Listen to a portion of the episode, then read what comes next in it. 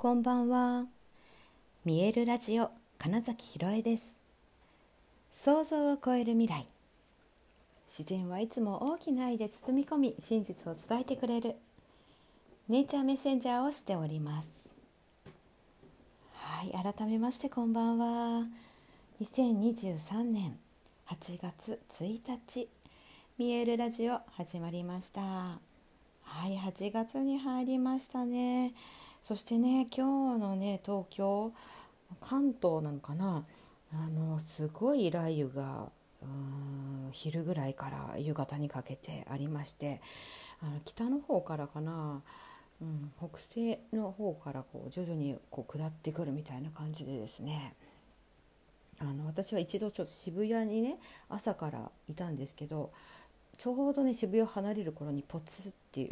雨と雷の音が響いてきてでその後その雲が流れて実は地元駅に着いた時にあの思いっきりもうどんからがしゃみたいな。いや本当にすごい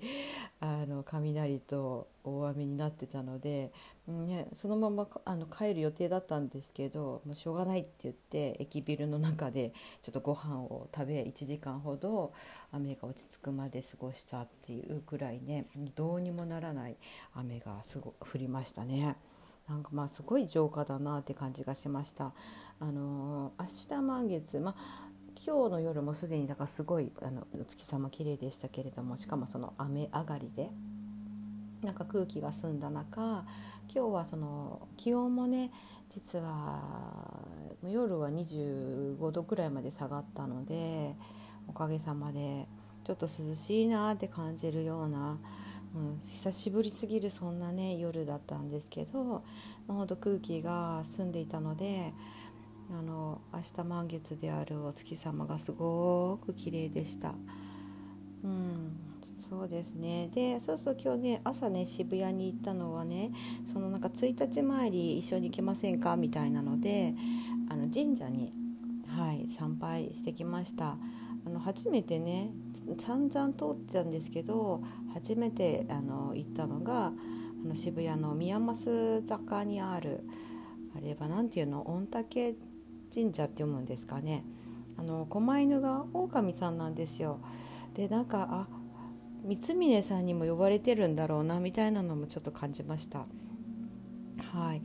あの最近本当に三峯神社の名前をいろんな人から聞くのと実際行ってきたっていう方のお話と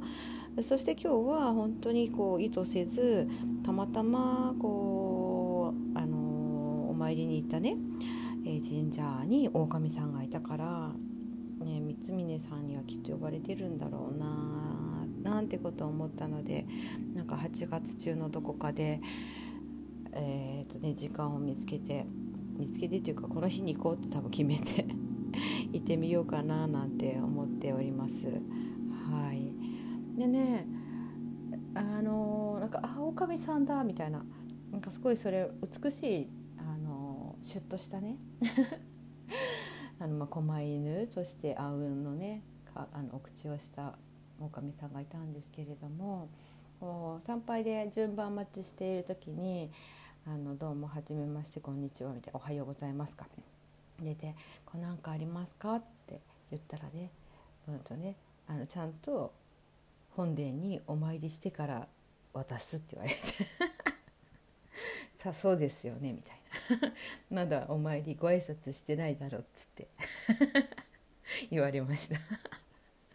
確かにってなったので、うん、まあでも本当そうだなみたいなね、うん、あと、まあ、そんでその後実際にねあの三鏡をちゃんとこう見える形の、うん、神社でこうねお参りをしてでまあそれこそこうね立っていると風が吹いてきたり、うん。うんまあ、なんだろうな。なんか言葉というよりなんか絵というかエネルギーをいただいたなって思って、まあ、それもあったので今日はあのしっかり御朱印もいただいて帰ってきました。うん。あの神社なかなか良い感じでした。私はエネルギーが合うなっていう感覚がありましたので。またね渋谷に行く時にはご挨拶しようって思ったりもしました。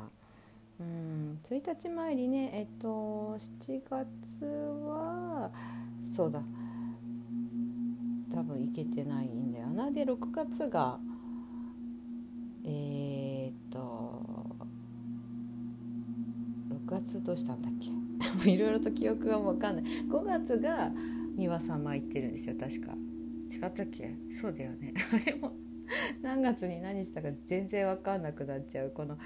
この感じ。えー、っとそう奈良に行ってる時が5月のはずなのでゴールデンウィークの時だったからそうだその5月の1日参りは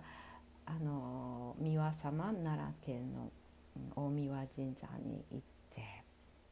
ね、山賀御神体っていう神社に行ってで もう、ね、6月は翌日に名古屋とそしてその後大阪だったので、でもなんかどっか行ったような気もする 東京で。で7月はサウンドオアシスが終わった翌日だったのでなんか片付けだとかいろいろでなんか確か1日には行けなかった気がするな。なんて風になんか今ね振り返ってみてますけど、まあ、その1日参りとかあとはあれですねあのなんだっけ出てこない。えっとえっとえっとえっとえっとあのか季節あの変わり目？うんと節目になる節節気っていうんですか、二十四節気のその、えーと、節目の時っていう時は、はい、やっぱり恵方参り、うん、とかっていくと、うん、やっぱりちょっとそのねいわゆる運気が上がるっていう感覚はあります。あの旧石器学の勉強してる方は結構その方位取り毎日の非番吉報っていうんですか毎日、え、自分の住んでいるところからこの方角は、えー、っといいですよいい運気の方角ですよっていうところに、まあ、行ってね最低でも20分ぐらいそこにいてできればその場所でこう飲食をするといいよみたいなこととかねうんまあ、いろいろとお参りの方法があるんですけどそのエネルギーを取り込む方法ってことですね。うん、っていう時によく神社その方位にある神社に行くっていう人が多かったりしますね。あの方位取りは吉報取りは別にその神社に限ったことじゃなくて一応そのとその土地に足を踏み入れる、うん、その方角に向かうっていうこと、うん、が大事だったりするので、まあ、気になる方はねあの調べればアプリとかでもね確かその吉報位が出てくるみたいな自分のお家の住所を入れとくと,、えーと、この日は、えー、どっちの方角ですよで、えーと、月月の番と,、えーと、年番今年はっていうなんか例えばその3つとも重なってたら、まあ、めっちゃいい方角みたいなね。今日は絶対南に行った方がいいみたいなのがある時はぜひ行ってみるとなんかその言ったからにはいいことがあるって自分でめちゃくちゃ思い込めるじゃないですかそのやっぱり、ね、意識の部分をどんどん積み重ねられるしそうすることであのちょっとした、えー、なんだろうなほんの些細なことでもラッキーみたいにふうに思えたりするとまたそのエネルギーがより重なっていくから本当にねどんどん良くなっていくって感じがします。はいうん、やってみるといいと思います。あの1週間とか10日とか試しにねやるだけでも全然気分が変わると思います。自然とそのだからあるとかかあるないじゃなくてあるっていうことの方とかあとはその感謝することとか、うん、本当にありがたいなとかっていうことに気づくマインドに変わっていくと思いますね。そう吉報取りのいいとこなんかそういうことだなと今なんか、えー、と言葉にしてみて改めて思いました。私もね一時期ちょっとやってみてたんです。できる限り毎日、うん、非番を見てとかっていう。でその方位の、うん、エネルギーを取り込むっていうことでは例えば、えーと、その方角とにある色とかね持っている色とか、えー、食べ物とか、うん、そういうのをちょっと意識するとかね。してみた時期もありましたけどやっぱりちょっといい気分で過ごせる時間がすごい増えましたねそれによって。はいなんてことを今日ねちょっと、うん、渋谷のいつもただただ通っていた神社にお参りしたことでうんなんかすごく良かったなと思えたという話からまあねそうどうやって日々のエネルギーを上げていくか自分の運気を自分の手で本当に些細なこと行動の積み重ねが意識を変えていくんだよっていうようなちょっとお話をしてみました。そうそう私ねそうなんかわかんないけど、まあ、今日その後ちょっとオンラインでのミーティングがあったんですけどインスタから DM をくださった方がなぜか今ちょっとねあのー、コンサル的なことを無料でやってくれているっていうね。ちょっと不思議な引き寄せをしていてですね めちゃくちゃありがたいんですけど、まあ、それで、えー、ちょっとコンテンツの作成と,、うんと、今私が、えー、提供しているサービスのメニュー表とかを一緒に作っていただいているっていうねなんかありがたすぎますよね。普通にこれ頼んだらねあの多分10万単位でお金が発生するような内容でフォローしてもらってます。めっちゃいいことありましたね。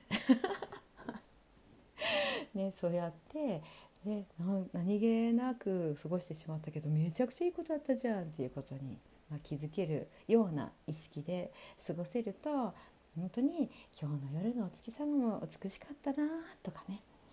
うん、少し涼しくて心地よかったなとかね。まあそういうことにも本当に心から感謝できるななんて思いました。はいということで、えー、本日もご視聴くださりありがとうございました。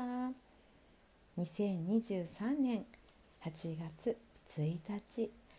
見えるラジオ金崎ひろえでした。おやすみなさい。